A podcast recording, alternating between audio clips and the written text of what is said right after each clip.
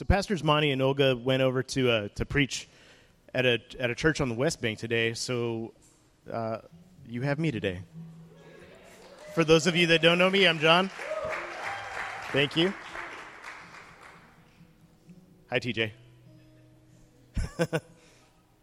so uh, we we started off our summer series with Second Corinthians, and we're, we we kind of kicked off our summer a little bit early, summer in May, because it gets hot here.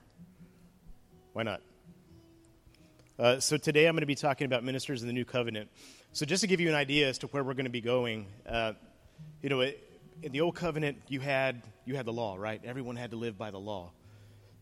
This was this is our Ten Commandments. This was part of our, our Deuteronomy and Numbers and all these other things that I can't pronounce or sometimes remember. But I will say this: in the new covenant, Jesus took our sin, He overcame death, and He resurrected for us so we could live in connection with Him. And I thank you, Jesus, for taking that because of you. I get to eat crawfish, I can have shrimp, and I can eat all the bacon I want. I mean, within limits. So, foundationally, we're going to we're going to be talking today about the triumphal procession. All right, and so I'm going to dig more into this. So if you can, go ahead and, and uh, get up out of your seats, and we're going to stand for the reading of the word. So in 2 Corinthians 2.14, it says this. It says, But thank God, he has made us his captives and continues to lead us along in Christ's triumphal procession. Now he uses us to spread the knowledge of Christ everywhere like a sweet perfume. You can go ahead and be seated. You see, in this, in this scripture, in this text, Paul is, is really talking about someone who's been called. Okay, he's talking about himself and Titus in this context. There are people around the world who receive salvation, yet they're not really embracing the call that comes with it. We're all called once we receive salvation. And it's then that we join the triumphal procession. You can imagine what this is like, right? Like that sweet aroma of spreading His word, of shining His light, and being a part of the triumphal procession. So, just to give you a little bit of the background here, you can imagine what the Corinthian church was kind of like, right? So, this is, this is a Greek culture being governed by Romans, yet Paul is coming here from Israel to share the message of Jesus kind of a, kind of a tough crowd, right? Y'all can preach back with me. It's okay. This is one of those churches you could you could let me feel you too. Okay, so in the triumphal procession, a Roman general was given this victory.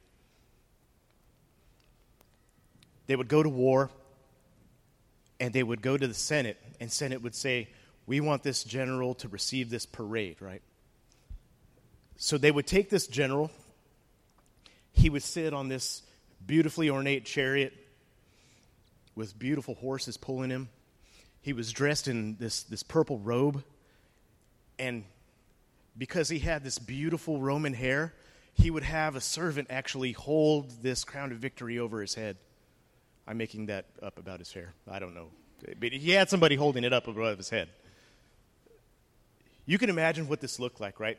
This, this amazing procession of Jesus coming through this way. The triumphal, uh, excuse me, the triumphal procession was a binding of one another. Here the scripture shows Jesus as the conquering hero. Okay, he's achieving victory in this sense over sin through his resurrection. And we've been made right with God through the victory of Jesus Christ. Something that sticks out to me here is the horses being bound to the chariot. So, literally, it's, it's, it's the showing of submission, showing submission to Jesus and lifting one another up. In this, there's equality and revitalization. In the revitalization, I, I mean this in the context of sharing in our service to God. We share this light burden and the easy yoke that's mentioned in Matthew 11:30. We are captives of our amazing God, our Lord, the general of heaven's armies, Jesus Christ. And there we go.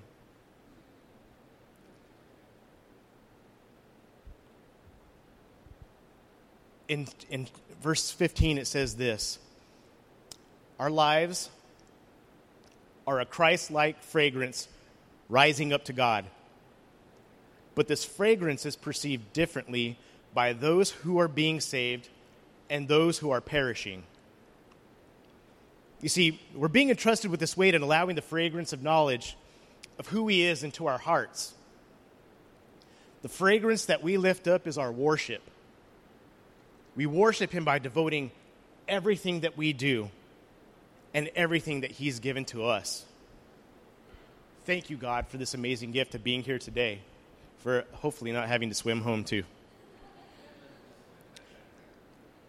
We must realize that in this, we're not just saved and done, okay? We're in the process of being saved. We must share in this amazing gift because it's never really ours to hold on to, anyways. We're not just one and done. Everything that you've done in your life to get here today isn't where it ends, this is where it starts. Your journey in salvation begins now. This is where we take this, take what God is doing in this amazing house, and we spread this out. The, the revival of, of our nations begins with people in this room. You must share the message of Jesus. But I have to ask you a question, and you don't have to raise your hands because this, this is kind of a tough one. Have you ever distrusted anyone? Thank you. There's, there's, there's one.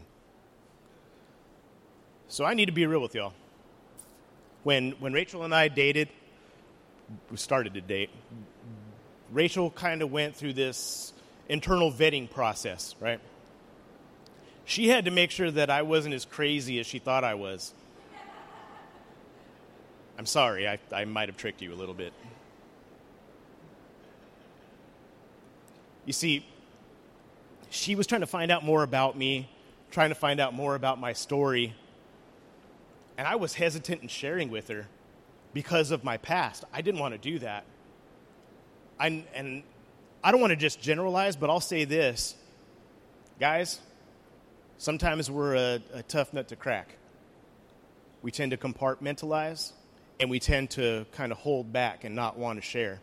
But this is the importance of community community in a life giving, godly sense. The correction and admonishing of someone who is being saved is sweet and loving, but to another, it's the stench of death. The smell of death is like walking into an unbeliever's life and them almost seeing you in an intrusive way. See, I felt that way. I didn't know what her angle was. I thought she was trying to gain leverage over me. That's where I had come from. I had to get over that. I had to let the Holy Spirit work in my heart to understand that she wasn't trying to hang something over my head. She was trying to love me. You see, people, people at this point, they're not recognizing the fragrance of the knowledge, the light, and the essence of who Jesus is. What I can think of in this, in this sense is the bondservants. You see, the bondservants gave themselves over because of love. The process of becoming a bondservant was a declaration of love to their masters. You see, this was an outward expression as they were forever marked by an awl in their ear and a doorframe. They did this to show who they were based on the love of the family that they had become a part of. You can imagine that, that feeling, right? Like you love someone so much, you press your earlobe up against a door for someone to punch an awl through it so you could show that outward expression of your love for them. In context, I can only think of this as, as baptism that washing away, that replenishing. We're a part of Jesus' family and we're bondservants of Christ. The ownership of, of us is Jesus' to have, and we should surrender our understanding and of everything that we want to Him. In fact, with every eye closed and head bowed, I want to pray a prayer over you. Jesus, I thank you for being the Lord of my life. Use me however you see fit. Use me like the bondservants. Use me like you did in the year of Jubilee. I pray that everyone in this house can rise up against, against the world, against our own culture, to serve you, to share you, to bring people close to you, to bring the lost near you, and to bring you into their hearts. And your amazing name, I pray. And the church said, Amen. All right. Verse 17 says this You see, we are not like the hucksters who preach for personal profit. We preach the word of God with sincerity and with Christ's authority, knowing that God is watching us. Chapter 2. I got it. You see, the hucksters, back in those days, I mean, they, in, in, for lack of better terms, it's a snake oil salesman. It's somebody who is sharing, sharing information without any accountability. They didn't have to own it, they're just using it for their own profit, their own gain. You see, watering down the message of God and not sharing who He is with pure motives, that's what this is. This is like going through a step by step process in order to feel like your own Christianity is embraced. That's not even accurate. It's not true. It's not even biblical. This is something that isn't even relational with Jesus. It's a process that's made by people. It's a way for us to try to twist the gospel and using it to fit our own needs and sometimes for our own benefit. Think about boasting in social media the things that you've done or the things that you do. Resting on your laurels, sitting back on your accomplishments, and not striving for the next step of growth in Jesus. Think of entertainment faith. Has anyone ever heard this term before? I got nothing, so I'm going to give it to you. Are you encouraged by the word or are you entertained by it? Are you even living it up to it? Is it in your heart? Are you letting it read you? You see, I've shared sermons with people that I've heard great men and women of God share, amazing messages. I loved what I heard, and I, I honestly shared it because it entertained me. It wasn't something that I was being challenged by, it wasn't something that I was living through necessarily. And at that point, I believe that I tainted the word of those amazing people. These people, at that point in time, I relegated to being my proverbial Oprah. But hey, I like Oprah. She gives away cars. It's great, right? You get one, and you get one. You get one too. If you want one, I don't. I don't even know if you want one. No, you're good. Okay, sweet. You see, we have to repent of that. We have to check our motives, not only behind what we receive, but what we share. This is tough. We have to get the Word of God in us. We have to spread His Word. If you only get the Word of God in you during church on a Sunday, you're not getting the relationship that you need out of Him. You see, you need to rest in His Word and allow it to read you.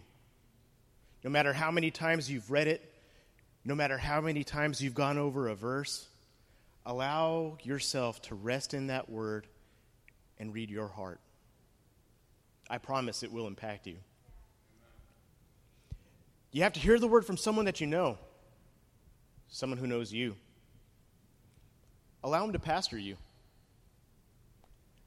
You see, pastors are put in our lives for a purpose. They're given authority directly from Christ in your life to help you. This isn't something that should be taken lightly, whether it be offered or given. But the pastors that you have, you must submit yourselves to what, to what spiritual authority they have in your life. You need to know the power of the Holy Spirit. You need to know that the power of the Holy Spirit can't be contained by a church. It's not contained in these walls. It's not in this room. It's in your heart. I told this, this story this morning, but yesterday I was making uh, Rachel listen to me. I don't know how else to put it. So I was going over my, uh, my sermon, and, you know, John Michael's kind of running around the house doing his thing, and he's just kind of wild, right? He, he, now he's figured out how to walk, and running isn't very far behind it. So I'm going over this particular part of my, my sermon, and I say, You can't be contained by a room. Well, my son took it in a very literal sense and bolted right out the door. He's going to drive me crazy.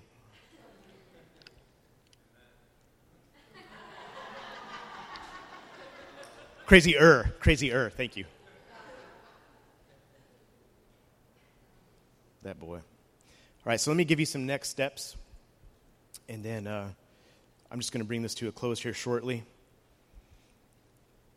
In chapter 3, verse 2, is, the verse says this It says, The only letter of recommendation you need is yourselves. Your lives are a letter written on our hearts. Everyone can read it and recognize our good work among you. Our lives should directly reflect the living word. We shine out not religion, but the light and the truth of who Jesus Christ is. Verse 3 says, Clearly, you're a letter from Christ showing the result of our ministry among you. This letter is not written with pen and ink, but with the Spirit of the living God it is carved not on tablets of stone, but on human hearts. This isn't as simple as the ink that the Romans made. They, uh, they, they made their ink either out of soot or out of crushed charcoal mixed with gum. Not, not, not like the, the good gum that we have now, but like tree sap. Uh, and they wrote this on papyrus. Papyrus. Papaya? I'm getting there. I'll, I'll bring it back. Uh, but they etched this on tablets. But with the Holy Spirit, it's actually written in our hearts.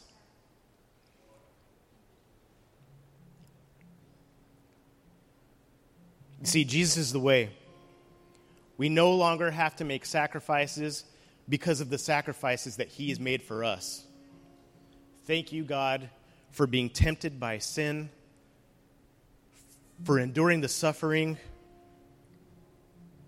for even embracing death and resurrecting in order to bring me closer to you.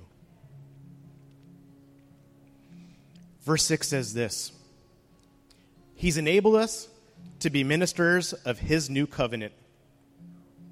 This is a covenant not written of laws, but of the Spirit.